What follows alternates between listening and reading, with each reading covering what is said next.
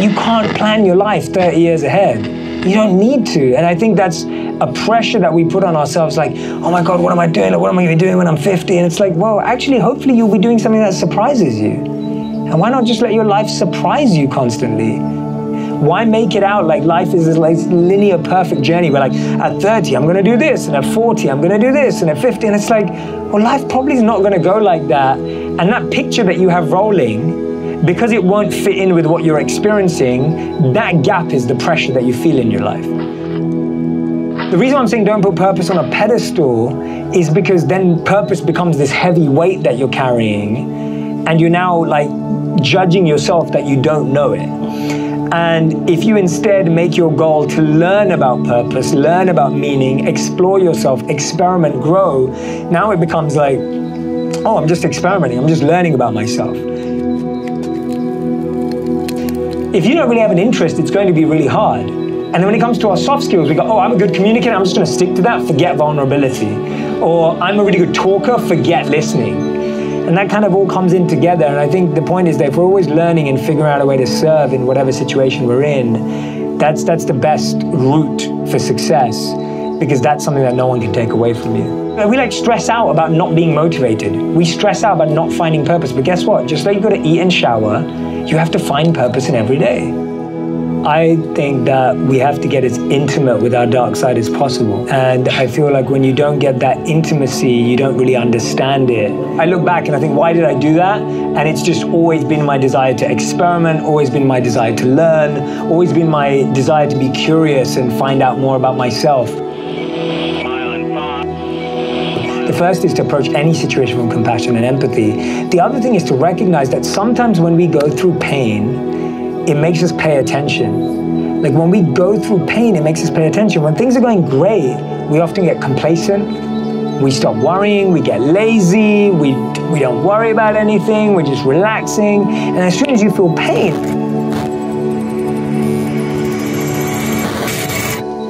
pain is a way of your body, of society, of the economy to force you to pay attention. So if you're being lazy and not eating right, your body reacts badly to tell you to stop doing that.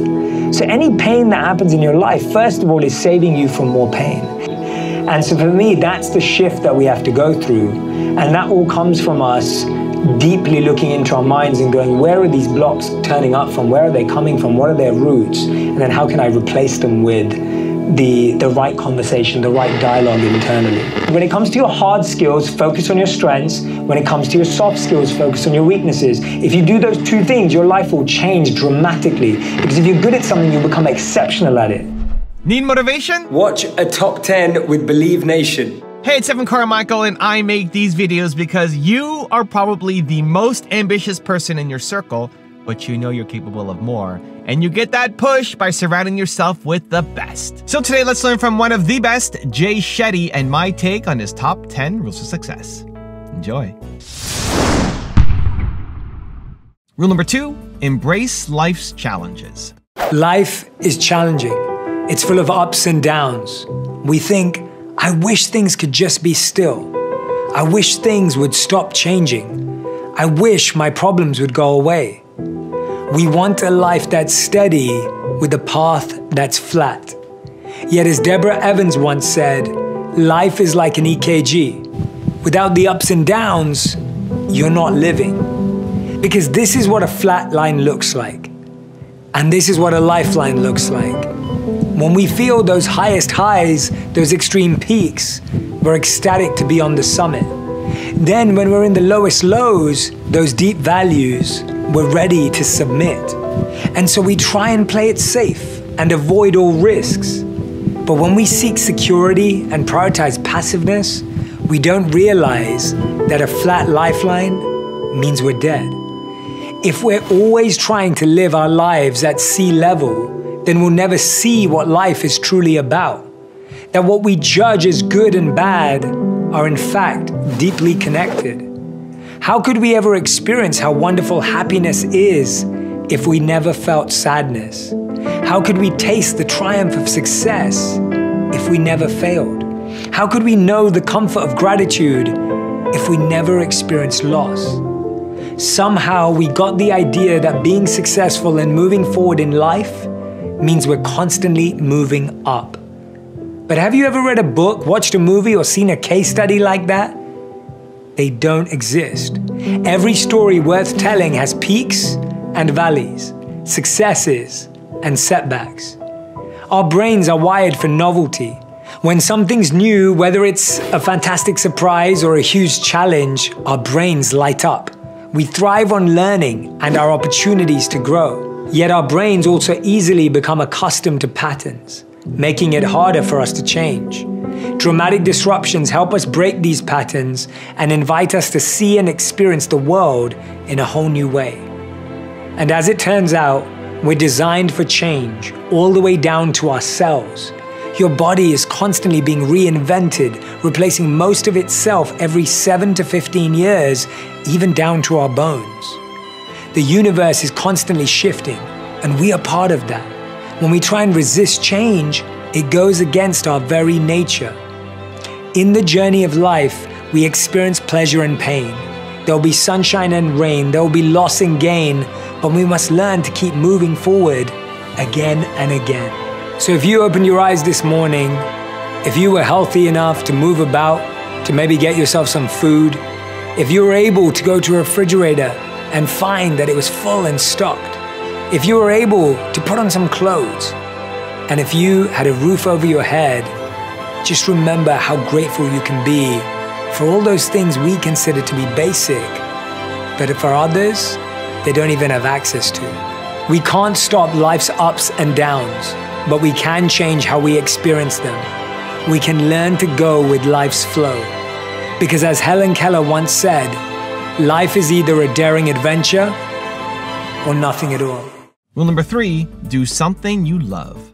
Whenever you give out any energy, love, hate, anger, kindness, you will always get it back, one way or another. Love is like a circle. Whatever love you give out, it always comes back to you. I was just showing Sally a Facebook memory backstage seven years ago. I love Facebook reminders. Look at this. It showed me that I was speaking to this little group of students about seven mistakes people make in their 20s. And it was a memory of a talk that I was giving six and seven years ago. I released my first video five years ago. So, six and seven years ago, most people didn't know who I was and what I was doing. I had an event in London called Conscious Living. So, it was on a Friday night in the city, and five to 10 people would show up every week. That's it, five to 10 people. And I remember loving it. And I remember feeling so happy and so grateful that five to 10 people showed up. And I feel the same way about the first five to 10 people that followed me and commented on my videos. And I feel the same way about the first five to 10 people when I finally got to meet them. And I found that if you can love one person, if you can deeply feel grateful for one person, then thousands, hundreds of thousands, millions will come from that. But if you struggle to be present and connected to that one person, it's really hard to be trusted by the universe with more. What is it that success looks like for you? And don't make it about a number.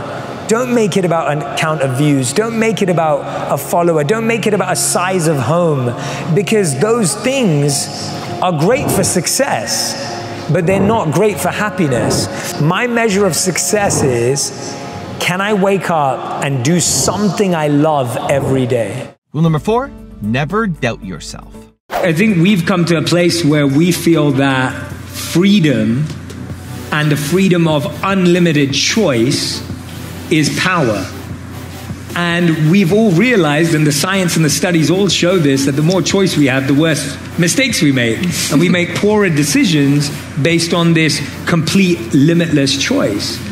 And I found that actually, when you stripped away some of that choice, your ability to make decisions grew. My meditation teacher said to me, even in a shallow dive, you get wet, so still do it. Beautiful. I love that. Yeah.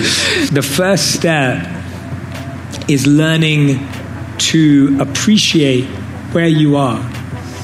Because if we can't appreciate where we are, we will never appreciate where we get to.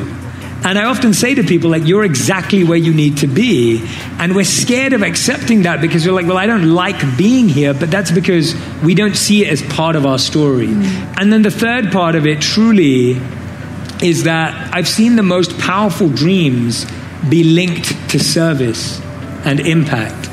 And so when your dream expands into having a service element, you get the opportunity to work harder than you've ever dreamed of you're able to learn things that you never believed you could because we're so phenomenal at extending ourselves beyond what we know for people that we love and people we want to serve. Also, to make sure you're actually taking action after watching this video, I've designed a special free worksheet just for this video. The worksheet will highlight all of the lessons learned in this video, as well as pull out our three favorite learnings and quotes that will inspire you to actually do something. The worksheet will also give you space to write down what your key takeaways are and your specific plan of action to make sure you're getting results. If you want the worksheet designed specifically for this video, absolutely for free, there's a link in the description below. Go click on it and start building the momentum in your life and your business. I'll see you there. Rule number five appreciate every person in your life. I think one of the biggest mistakes I've made, and I think we make as humans, is we often look for divinity in humanity. Mm. You're looking for that divine person that has all the answers and that is infallible and perfect. And when you seek divinity in humanity, you're left with insecurity and anxiety because no one fulfills that divine search. And so for me, what I really had to understand as I went down that road and felt like I was let down and felt like people made me feel unworthy or unequipped was I recognized that there were four pillars of relationships. And they are care, competence, consistency, and character. Every single person in your life is going to be able to give you or should be able to give you at least one of these four characteristics. Very rarely, if ever, will one person give you all four. And if you're lucky, you might have a few people in your life that give you two or three. So let's talk about each of them. Care. My mom. There is no one in the world who cares for me more than my mom. She would do anything for me. She'd be there for me. All she wants to make sure doesn't matter what I've achieved or what I've done. If she picks up the phone to me, her first question is, Have you eaten? what did you eat? Uh, are you safe? Are you healthy? Right? Like that's all she cares about.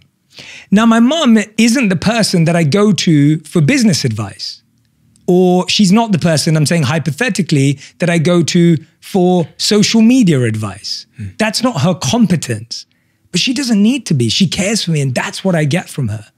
Now, let's go to competence. If I'm thinking about starting a business, new dragon over here, right? Like you, would be a great friend to call up. Mm. You're someone who understands what it takes to get investors, scale a business, build teams, manage internationally, grow, mm. scale, sell. Like you have that journey and you have that network, you have that career. I'd also care about you. I know you also care about me. So I've got two out of four in you. And you got good character. You don't have the consistency though, because no. we don't see each other yeah. enough. So so three out of four. 75%. Yeah, 75%. and so for that, for me, is that perfect example of there's competence there and there is care there, which is wonderful. And there's character there. I believe you're someone of good character. And that's the next one, character.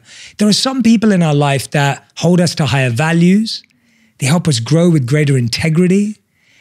They help us see things beyond what we're chasing. They make us look beyond our desires and make us recognize that there's so much more to life. And those people are massively important. And those people may not be the people we see every week. They may not be the people we see every day. They may not be the people that we call up, but you need them as your compass. The people with character are your compass. And then finally, you have the people that are consistent. You have some mates that you just know are always going to pick up the phone. Mm. You know that if you need to move house, you've got a family emergency, you know which friend you call. They may not be the competent business advisor. They may care about you, but they don't care about you as deeply as your mom does, but they are consistently always there for you. Mm. And that's beautiful. But the problem is, when we look at our consistent friend, we think, well, why are you not competent? And we look at our competent friend, we think, why don't you have good character? We look at our character friend and say, well, why aren't you always there? And so we're hmm. always looking for which C they don't have hmm. rather than appreciating for them for exactly what they bring to our life. Rule number six become more self aware. On a mental level, what's self awareness? Knowing what type of people I like to be with, knowing who helps me grow and who drains me. That's mental self awareness. So, self awareness at every level, and then we go into the spiritual consciousness level. That's disconnecting from all these identities and understanding the identity that we are wired for generosity and we're wired to serve. And only in service can we be happy. And that's us on a consciousness level. That's the identity of consciousness. Like water is wet, the sun is heating and light. Consciousness is service. Hmm. Like that's how it fits. Why are we wired for that? We're wired for that because all of us as consciousness have been designed and we see it since like even kids. Like I was I was giving this example of this beautiful and you may have seen it. It, is, it went viral on Instagram. It was this little girl probably about two years old watching a cartoon. And she takes a handkerchief and the cartoon character is crying.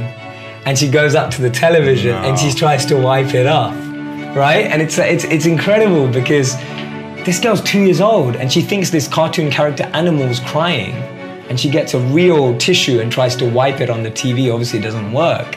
And there's another another one that I saw with this statue of this rabbit, and there's like four rabbits, and one rabbit's like falling off the end, uh-huh. and this little boy is trying to push the rabbit up, but it's a stone rabbit, it's just a statue, but he's trying to help it back up. So we see, and there was a great article in Wired about this, about how we're wired for generosity. Our, our brain is happier in service. This whole world is almost a school an education system to make us realize that one truth. And we see that when we're serving, when we're doing that, we feel genuine happiness. But when we're trying to gain and greed and power and strength, we, even feel empty as it slips through our fingers. So the why is because that allows us to connect to our deepest self, the happiest self that we have. And modern studies have shown that. So Michael Norton at Cambridge University, he did a study where they gave people five, ten, twenty dollars to mm. spend on themselves. Have you seen this? Go ahead. Though. Yeah, and then they spent five, ten, twenty dollars on others. So people spent five, ten, twenty dollars on makeup, Starbucks, and normal mm, stuff. right, Right, right. That was the that was the three common three makeup, Starbucks, and then something else. I can't remember. And then people who spent on other people, they also bought other the same stuff. Starbucks was still in there, Yeah. and they're buying all this stuff. What they found is that when people self-assess their happiness before and after, without knowing about this A/B test, people who spent the money on themselves didn't feel any happier or any less happier. But the people that spent on others felt 10 to 20% happier. Hmm. And then he went and tried this out. This was a college in, in the United States. They then went and did it in Africa, they did it all over the world, and the stats and the pattern showed the same. Wow. That we're wired for generosity, we're wired to serve, to make us realize that that's our real nature, that's our greatest self awareness. Rule number seven be of service to others. I'd say that in, in my heart and my intention, I've, I've only wanted to do good for others and serve others and support others. So whenever I, even when I started creating content or even when I worked in the city or when I became a monk, my, my intention was always to serve and to help others. My intention was never motivated by uh, big results or anything that's happened in my life today. I never thought it would happen.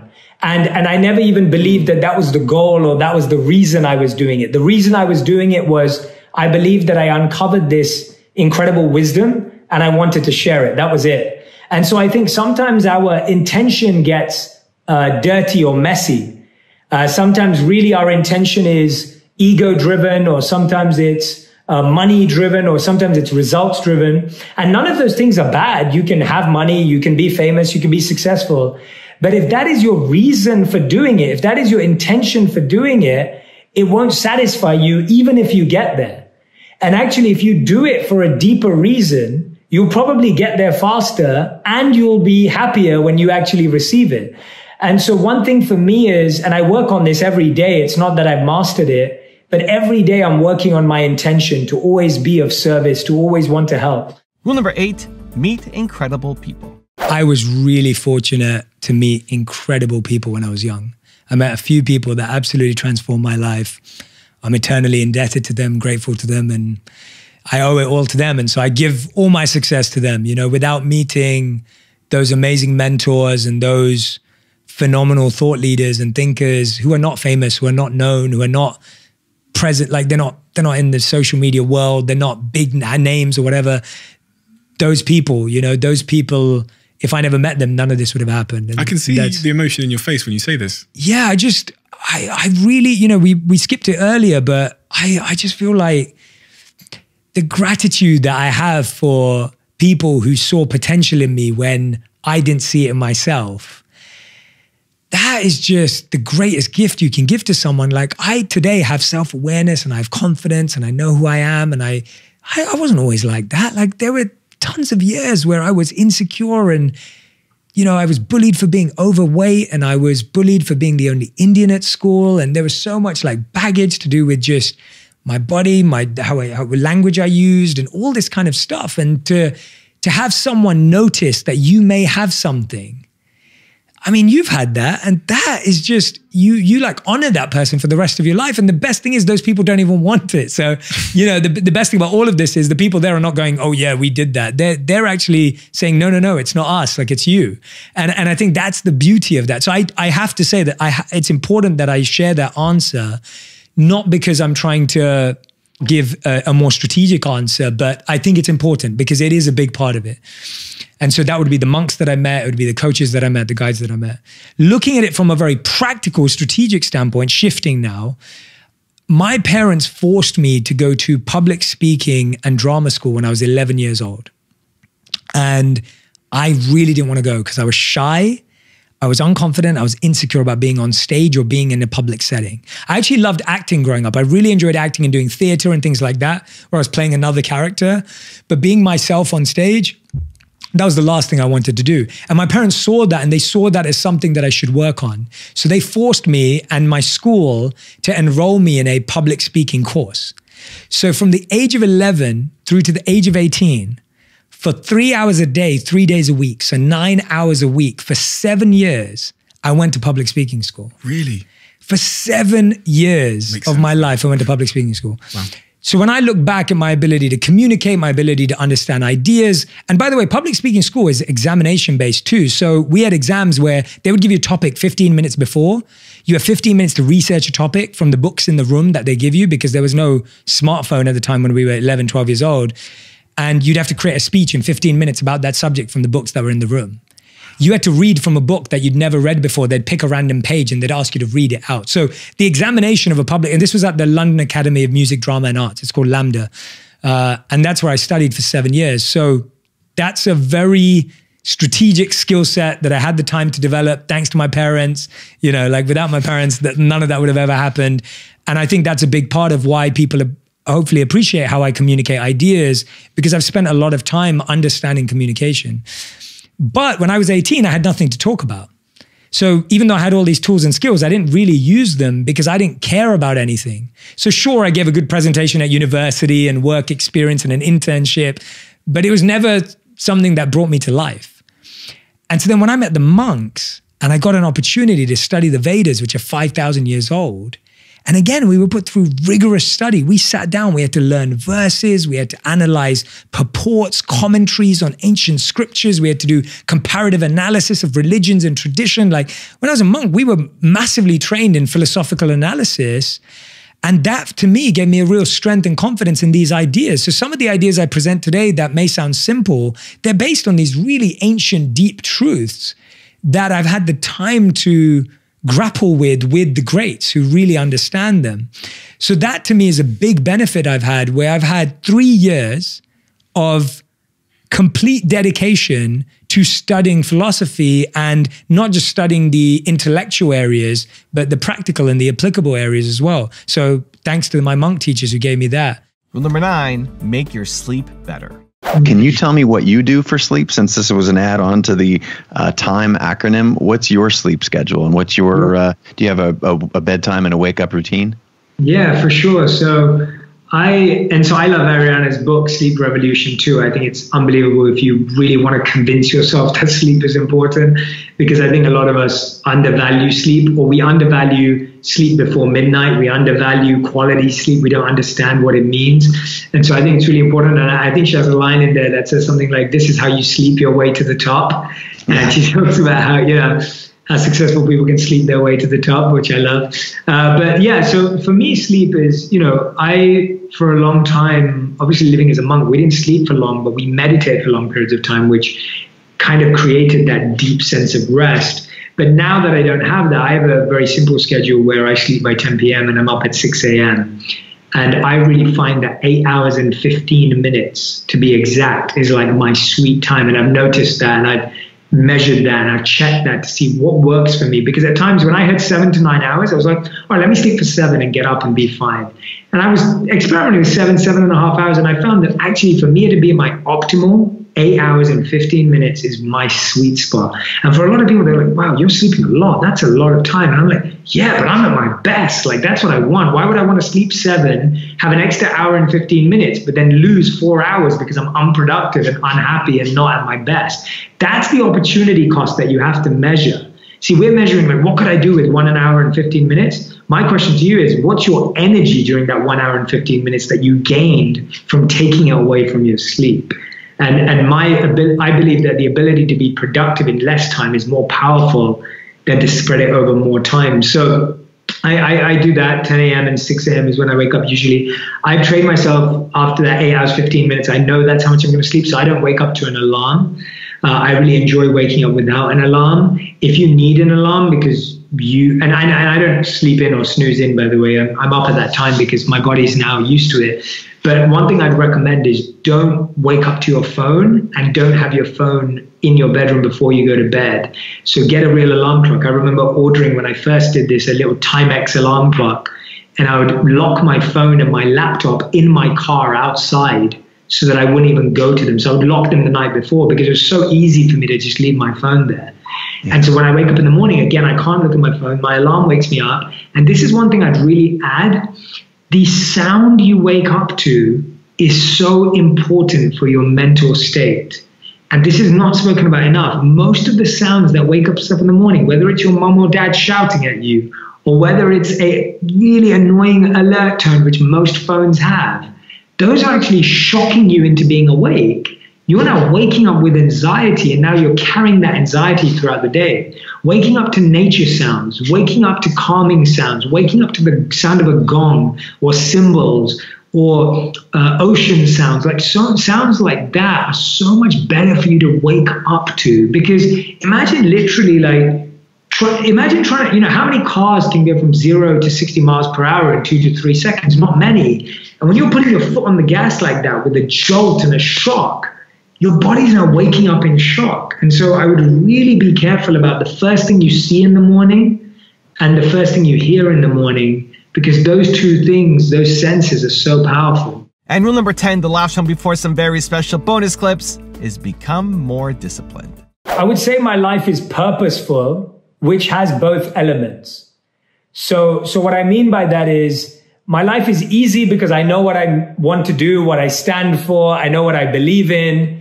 But it's difficult because I have to put in hours. I have to put in work. I have to be organized. I have to live a disciplined life. Uh, but discipline, funnily enough, actually makes life easier. So people think dif- discipline is difficult, but, but the result of discipline is that life becomes easier. And so waking up every day and meditating or going to the gym is difficult. It's difficult. It's not easy. It's, it's, it's challenging. But the result of that is life becomes easier. So I'd say that I'm dedicated to difficult discipline, but that because it's purposeful and it has meaning, become makes life easier to live. If that answers your question. It does, it does. Yeah. But um and I'm asking you this for selfish reasons because I, I I have I have difficult days even today. You know, with with so many blessings around me, established businesses. There are days where I'll wake up not feeling completely motivated slash not feeling completely worthy. Yeah. Uh, I'm just asking you this kind yeah. of as a younger brother. Oh yeah, for like, sure, bro. Uh, do you for sure? I still have that. I wake up days where I feel stressed, where I feel under pressure, where I feel like I've just got so much to do and you know, I haven't got the support I need or, you know, all of that. Like I, I experience all of that. And, and what I say to people is that training your mind and your body is not about never feeling that way again. It's not that one day that won't happen. It's that you let it affect you for less time. So in the past, you and me, maybe when it happened, when bad things would happen, you'd be thinking about it for like a whole month. But now when something happens, you think about it for a week. And then in a year from now, you'll think about it for one day. And then in a year from now, you'll think about it for one hour. And then a year from now, you'll think about it for one minute. And that's the goal. The goal is not to never feel stress. The goal is to feel it for less and less time. Because the point is that most of us allow stress and pressure to consume us. And so the less you let it consume you is the goal. But the problem is that when you have the goal that I should wake up and feel perfect every day, that goal puts its own pressure and stress into your life. So I wake up, man, I, am with you. Like, as, as, as you said, as a younger brother, which I appreciate you saying that means a lot to me. But as, as an older brother, like, I would say, dude, I feel stressed. I feel pressure. I still have bad mood swings sometimes, but that's part of it. And, and that reminds you how far you have to go. And it keeps you humble and it keeps you grounded. And also it helps you empathize with people more. Because if you never felt that way, and then someone tells me, if a young person comes up to me and says, Jay, I feel stressed. And I'm like, oh, come on, just get over it. Like there is no such thing as stress. That's not true. And so I find that when I feel stressed or fearful or anxious, I explore it a little deeper so that next time someone says that to me, I can actually feel empathy and compassion for them because I know how it feels. And so actually, I, I actually feel that going through pain is the best thing for a content creator because that's how you truly empathize with people. If you don't go through pain, then you can never relate to anyone. We spend or waste so much energy focusing on the success of others that we don't spend enough energy focusing on developing our own success. Imagine all the energy you're channeling towards someone else's success and just going, how comes they have that? And you could channel that and say, actually, how do I create meaningful relationships in my life? How do I create relationships that I'm happy about? Just that switch completely changes the course of your life, right? Completely. That's all the switch that we need to make. And that's the switch where your intelligence leads the mind rather than the mind leading the intelligence. When the mind leads the intelligence, the mind gets caught in that web of the mentality that, oh, I don't have enough. I'm, I'm not good enough. And that's one of the interesting things that there's no limits on the amount of holidays you can take. There's no limits on the amount of billionaires in the world. There's no limits on the amount of millionaires in the world. There's no limits on the amount of successful people in the world. There really isn't, right? There's nowhere where it says that there will only be 100 millionaires on this planet. There will only be 10 billionaires on this planet. There aren't rules like that. They're not written anywhere. But we tell ourselves there are. We make ourselves feel that there are. So we constantly put ourselves into this victim mindset where we feel, oh, but that doesn't happen to me. That doesn't work for me, right? That's not going to happen for me. So we need to remove that. And that's the mind leading. When the mind leads, it tells us there's a limit on success. There's a limit on this. There's a limit on that. If that person has it, I can't have it. Now, that's not true at all. If your friend just went on a nice holiday to Mauritius or Thailand or wherever it is in the world, that doesn't stop you. Okay, you can't have their seat on the plane that they've booked, given. But there's so many other seats, there's so many other flights. And we've got to start recognizing that. We've got to start connecting with that. And that's where we shift from the mind leading our dialogue to the intelligence leading our dialogue. The intelligence leads with insight. Let me be compassionate to our, towards myself. Let me be conscious. Let me care. The mind leads with impulse or ignorance and takes us down the wrong route. Imagine you've got two friends. You're sitting with two friends, right? One is the mind, one is your intelligence. Your intelligence will be stronger based on what you read, what you absorb, that tofu soaked in your intelligence, what you're taking in every day, what you're thinking about. That's when your intelligence gets stronger. It's the one that you feed, right? The one that you feed. Are you feeding your mind or are you feeding your intelligence? Ask yourself that question right now, right? How many of you are feeding your intelligence on a daily basis versus your mind? The one you feed more gets stronger right? The one you feed more gets stronger. The one you feed with more intensity, more absorption gets stronger. I think washing your dishes is something everyone does every day, or it's a common thing that people do. And the, you've got to realize that what you're doing is not washing the dish. Like in terms of that's not actually what you're doing. What you're doing is training your mind for presence. Mm. And the reason why that's so powerful is because most of us, when we're washing the dishes, oh, I need to watch that Netflix show. I've got 30 minutes before, you know, like I'm going to sleep late if I don't see it. So now you're already trying to figure out what you're doing next. And that bleeds into the rest of your life. So now when you're finally on that, guess what? This is it. Everyone's going through quarantine and lockdown, going, I need to travel. I need to travel. I need to get out. And when you live like that, when you're traveling, you'll be thinking, oh, I need to do work.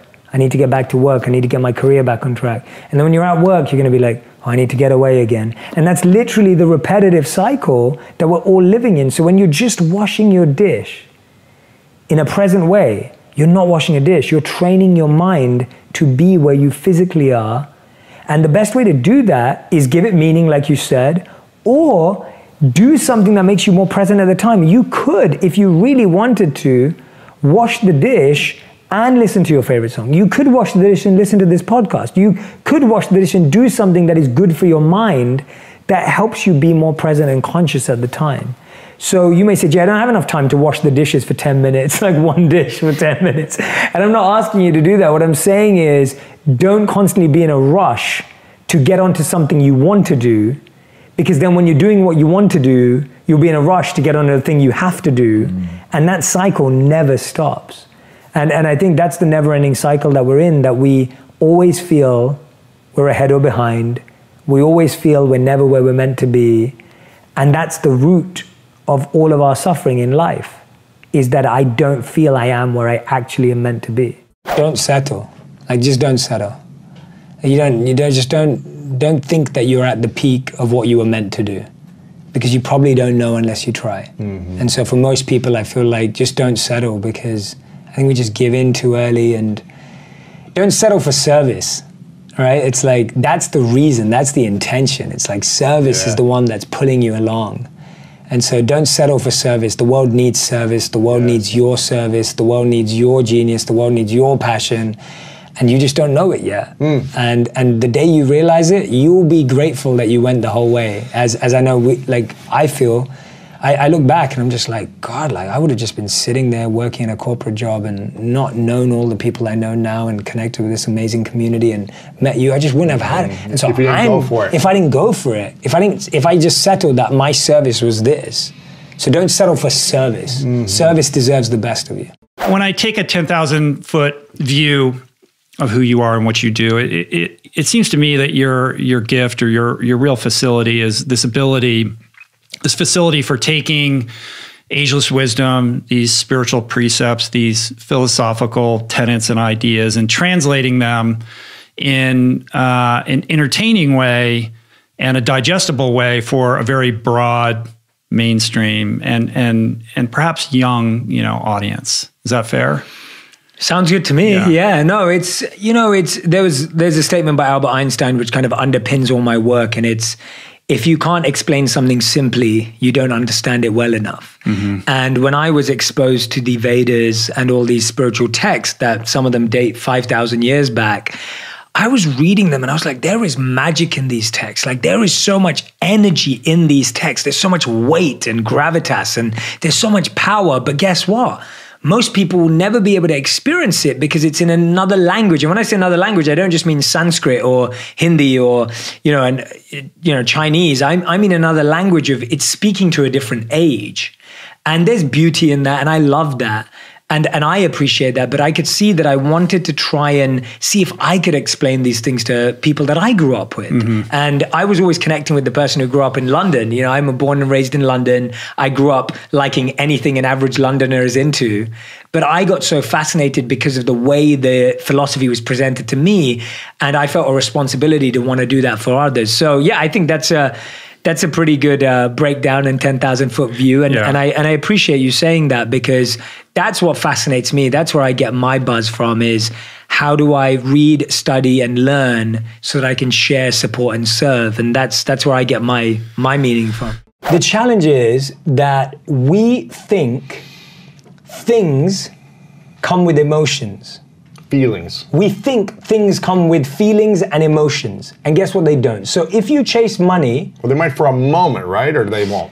I don't think they even do. It's a false sense It's of such feeling. a false sense of feeling. I don't. Uh-huh. Maybe for a moment, but it's so short-lived that it's it's not even worth counting almost. So it's like when you when you think that I'm chasing money, guess what? You will get money. Yep. And that's great. Money is really important. And Money is a really important resource. But guess what? Money's not now going to fill that gap, that void, that feeling, that emotion that you're missing in your life. What are And most so- people missing? we're missing a deep sense of love. I think I think the biggest need in the world, as we've heard many times before from all the ancient texts, they they they summarize it like this: to love and be loved. Like that is the need of humanity, to love and be loved. And when we don't experience that, we then start looking for status. We then start looking for money. Then we then start looking for recognition. To, to help us give the feeling of false sense of love. Correct. And the challenge is because most of us didn't experience that from our parents, and this is the key thing what we crave in life is what we did or didn't get from our parents. Mm-hmm. What our parents did give us is what we continue to crave, or what they didn't give us is what we continue to crave. So you'll find that most people's love languages that they chase are things that their parents didn't give them. So if their parents didn't give them time, they now crave everyone's time. If their parents didn't give them Gifts. gifts, they crave gifts. If their parents didn't give them acts of service, they, they're craving those acts of service. So it's because of our childhood. And if we don't learn to process all of that experience, which most people never get the time to do, and, and I empathize with that because I've had to go through that. I've seen me repeating my parents' patterns. Mm. I've What seen was the me thing you were craving? so I would crave. A big thing for me was I would crave surprises and gifts because That's your thing, Yeah, yeah. that's my thing. Still is your thing. It's still my thing. Yeah. And and I Did your parents not do that for you? no, they did. A, my mom did a lot of it. That's why you still crave it. Correct. So my mom would always, every year on my birthday, she'd always surprise me with the one thing I wanted. And I wasn't spoiled growing up. I didn't Yeah, have a lot growing up, but she would get that one thing, whether it was like a Power Rangers toy Right. or whether it was whatever it was, you know, something, you video know. game Yeah, thing is you want as a kid, right? And she would always surprise me with that. And that became so deep rooted. Now, I'll give you an example. When I then married my wife, you just expect people to know that That they're gonna do the same thing. Totally. And so She now didn't do that. No, because I'm expecting my wife to be like my mom in the sense of I expected a surprise or show me love in the same way. Uh-huh. And she doesn't know that. She's not a mind reader. I can't explain expect her to know that. So it took communication. It took time for me to explain that. So anyway, th- I think that's where it stems from. That desire. It doesn't come from any. You can say it comes from society and education. Of course it does. But I think the deepest place it comes is what your parents did or didn't give you. That's that's where it Mm-hmm. Comes from. yeah. Something that happens is you have to surround yourself by peers in a space too who understand you and don't see you as competition. And that's really hard and it's like a fine line. I genuinely believe that collaboration wins always. So I my whole approach to most things has always been, hey, I want to collaborate with you. Whether I'm bigger on social media or smaller on social media, I'm just like, I just want to work together because I think that's going to win long term for all of us. Both not just in terms of success and numbers, but more in terms of I want to be friends with you. And so I reach out regularly to people that I admire in different ways. And I reach out to them and say, hey, I'd love to get to know you. I'd love to learn from you. I'd love to connect. I'd love to be a friend. Like, not I'd love to for you to teach me how you do this. And if that comes naturally from that relationship, amazing. If it never evolves into that, I've just got a great friend who now gets me. So I try and make friends in two areas. One is in an area of people who understand my life, because I feel the conversations you can have with someone who does exactly what you do are just so great because they already get you, right? And uh, someone that I had on my podcast lately, her name's Lilly Singh, Superwoman. Uh, she's become a recent friend. She's been incredibly and is incredibly successful on social media. She's using her platform for doing amazing good in the world. And she was someone I reached out to because I was just like, hey, like you've been doing all of this for a while. You started on YouTube a lot longer than I did. And I would just love to connect from you and hear from you. And she's become an incredible friend. And we've just been sharing ideas and learning together. And it's like that relationship's awesome. And then at the same time, I'm trying to find people who are not in media. So I still have friendships with the monks back in India. And I just spent January in India for a month. I was meditating again for, for roughly about 21 days. And I have them in my life because they remind me of like the roots and they remind me of the truths that bring me back. So I kind of like both. I love people who totally get my space. And usually those are people I reach out to. And then I love having my roots down. So most of my inner circle now is from people I've reached out to. Or they become people who've been reaching out to me for a long, long time and have been consistently reaching out to me asking for nothing. I've seen some stories about some phenomenal Paralympians. I've seen some phenomenal stories about human beings who, without arms and legs, have achieved extraordinary feats. And this blows my mind because I always think like it's some of us have challenges in different areas, but imagine being born without legs or arms or, you know, like actually not having stuff that we all take for granted. But those are like for some people, that would be an absolute dream to have that. Now, through robotics and bionic limbs, they can have that.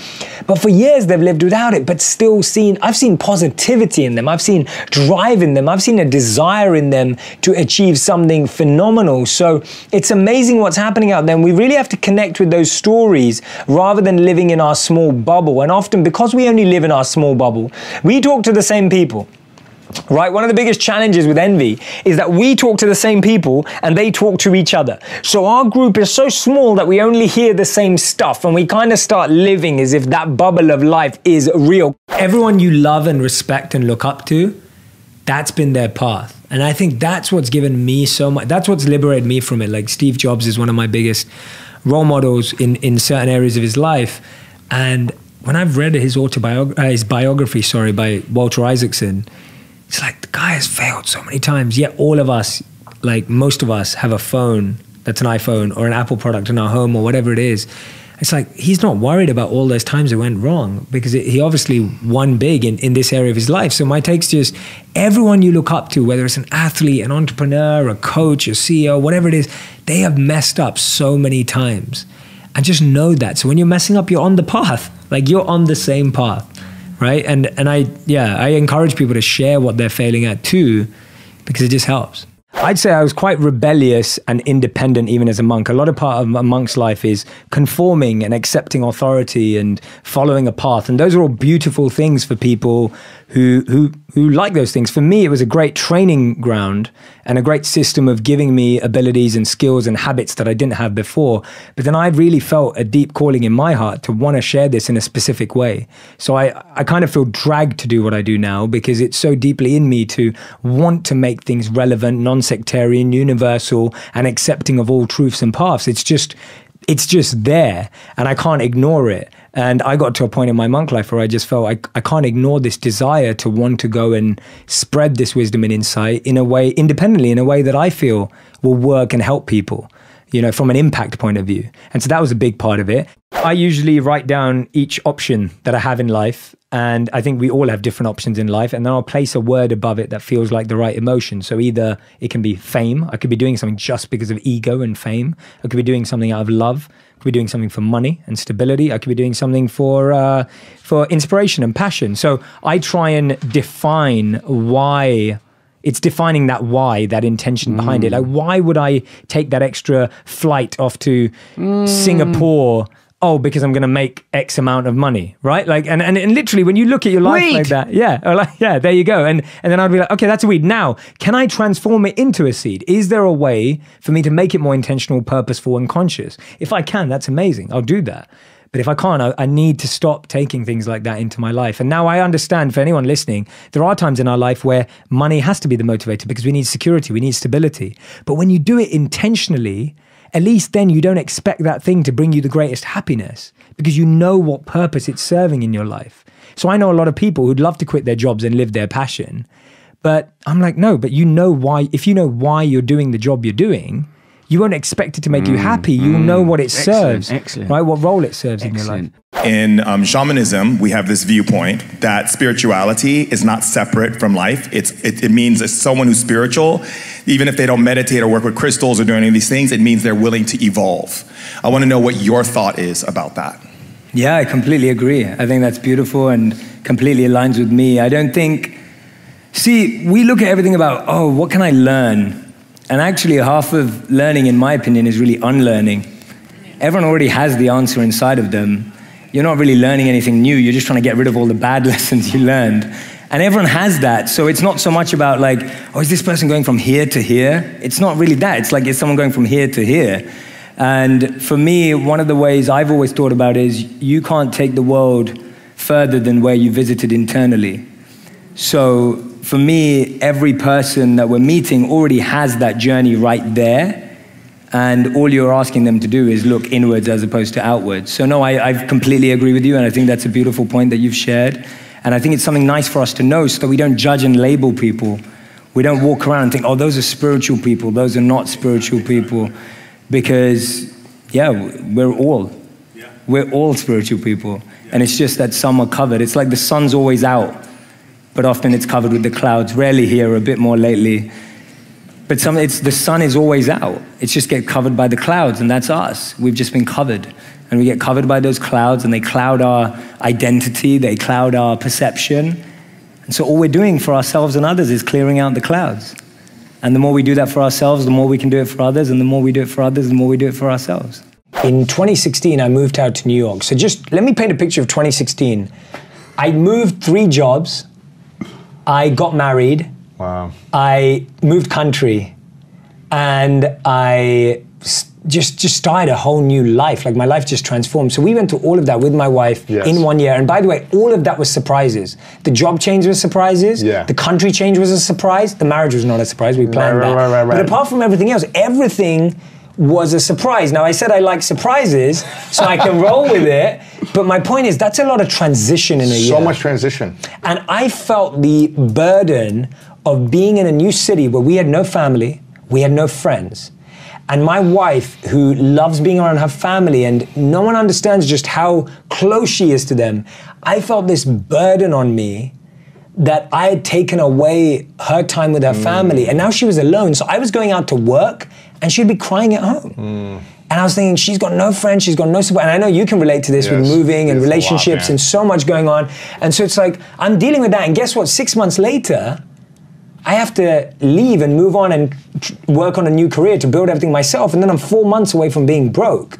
And so on top of all of this, I've now got four months away from being broke. I've got enough money money saved for four months to pay for rent and groceries, and In New that's York it. City, in New yeah. York City, and that's it. And guess what? Even on top of that, I've got 30 days before my visa runs out and I'm kicked out of the country, so I can't even live here anymore.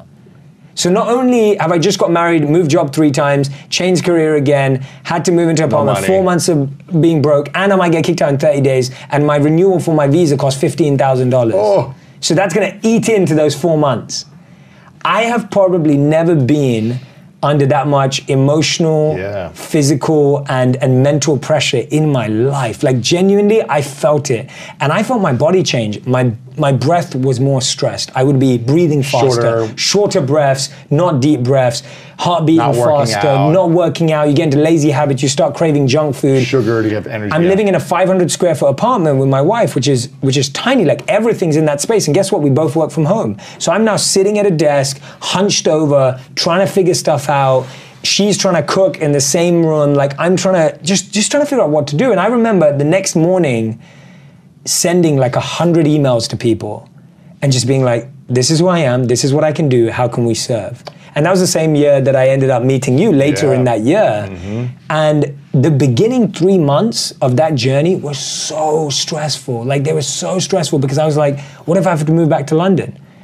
What am I going to say to her parents? I mean, I just took their daughter away. Like, uh, I've Just got married, I've yeah. lived in New York City for six months, and my life's falling apart. Like, you know, so much, and I've got all these views, but there's nothing. There's nothing happening. And we But met. you also, you also, I mean, at this time, you're also growing so much. How are you able to create and reach this impact with your videos as Yeah. that's growing while you're under so much stress and uncertainty? And I stopped a bit at that time. Like things slowed down hard. Like things slowed down. I remember I. I wasn't creating as much as I was because I don't enjoy creating from stress or pressure. And I don't think you can really create something from stress and pressure. So we really slowed down at that time. And when I was creating, I was creating from a place of recognizing that I could share what I had learned and what I had grown in so far. So anything I was sharing was like, this is what I've learned so far. So that was the biggest pain that I've been through in the last seven years, for sure. And all I can say is that I remember coming home to my wife knowing that this was going to be the truth. And I came home and I said to her, I said to her, I guarantee you, this is going to be the best thing that ever happened to us What? The pain? the pain. I said that to the night I came home, and then she vouched for that. I literally came home, I looked her in the eyes and go, This is the scenario. And I just want you to know that I guarantee to you this is the best thing that's ever going to happen to us. And I said to her, and this is this is a monk statement that we used to repeat. I said to her, I'm just not going to judge the moment. Don't judge the moment because what we do is we try to label moments as good or bad. And when you label a moment as bad, it now does not have the opportunity to become good.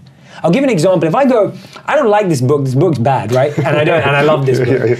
But if I say that, Sure. guess what? I will never pick it up and recognize the value that's inside of it because you've labeled it. Yes. And we label stuff like we label, oh, that restaurant's bad. Hmm. But when you label a That moment, person's bad, that that- person's bad. Now you can't learn from that person. Oh, a great one. That's a really good one. Hmm. As soon as you start labeling people or anything as good or bad, you limit it. You stop it from being something else.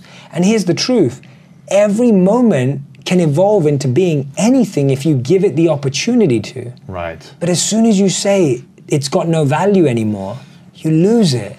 And so for me, I had to say to myself, don't judge the moment. And I'd keep repeating that to Don't myself. judge where you're at. Don't judge What's this. happening. Yeah, don't judge it as negative. Don't don't just start saying it's negative. Because guess what? We've all been in positions where a gift turned into a curse and a curse turned into a gift. That's gift. true. Right? We've also Where our dreams came true and it ended up not being what we wanted. Exactly. And it fell apart and it led us into the, our dreams. Totally. Why is it that so many people that win the lottery Yeah. go broke? Yeah.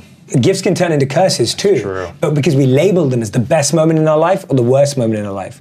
Whereas when you approach things to neutrality and just what you have on the table, you can be like, okay, what am I going to do next?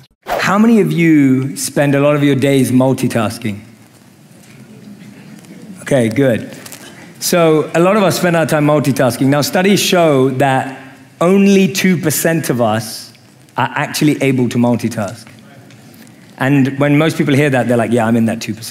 That's me, right? I'm in that 2%. Uh, you're probably not. I'm not because it's only 2% of the global population of the world. Multitasking is a myth.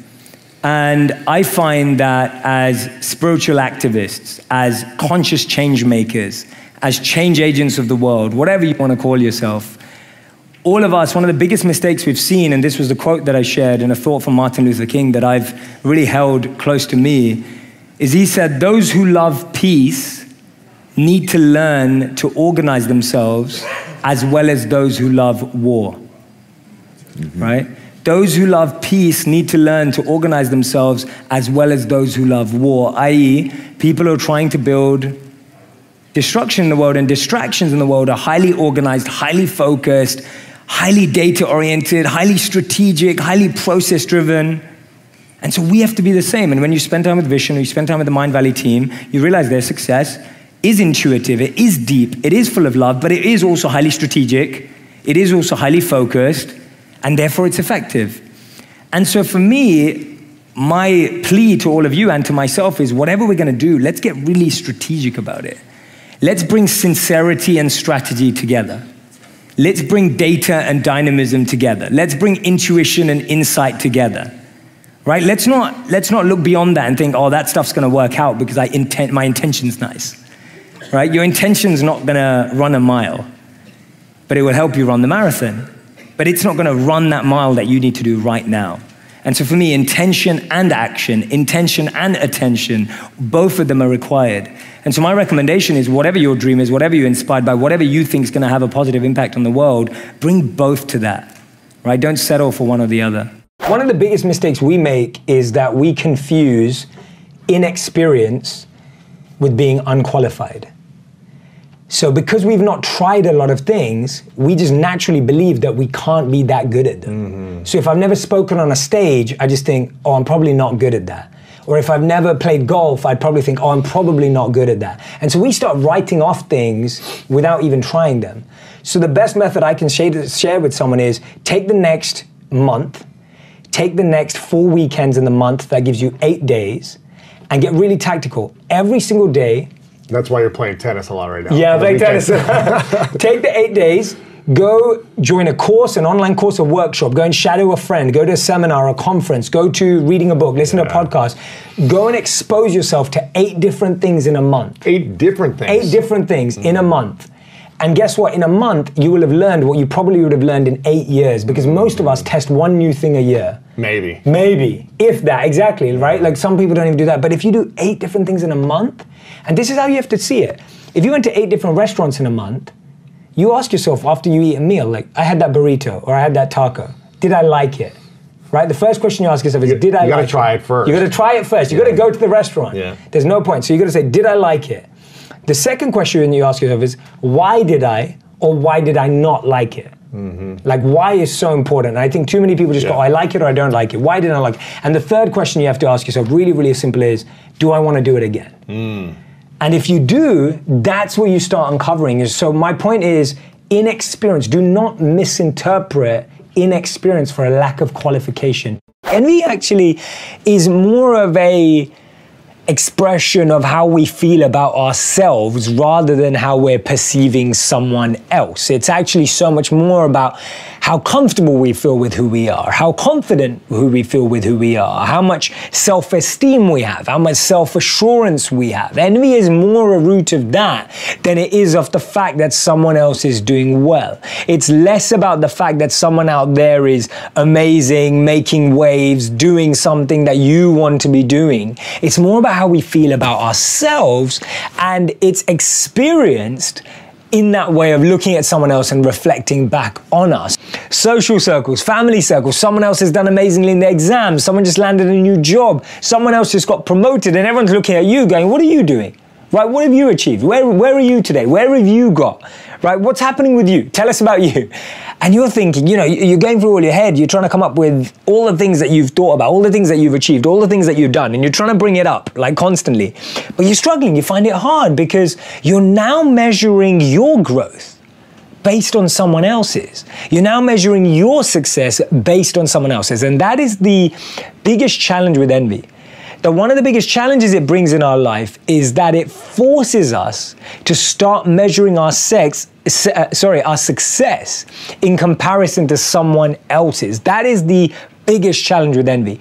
When we start comparing the level of our success with someone else's, you're already on the wrong foot. I really believe that everything we say, uh, that beautiful thought from Gandhi where he said that when what you think, what you say, and what you do are in line, then you'll experience harmony.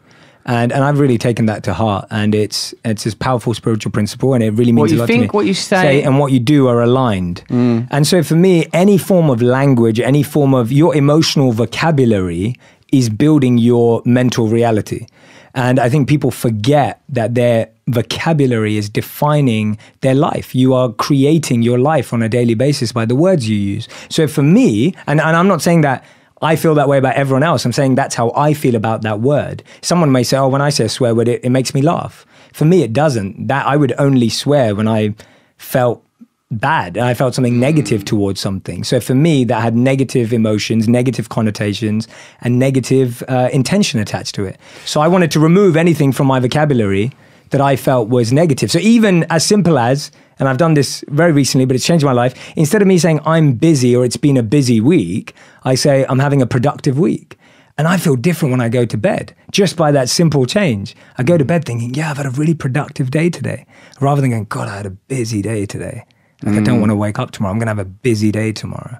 And so that simple emotional vocabulary change has just catapulted my mind into feeling excited and enthusiastic all the time. I start off the chapter with this beautiful thought from Charles Horton Cooley, and I love telling it because it's just it's just the best.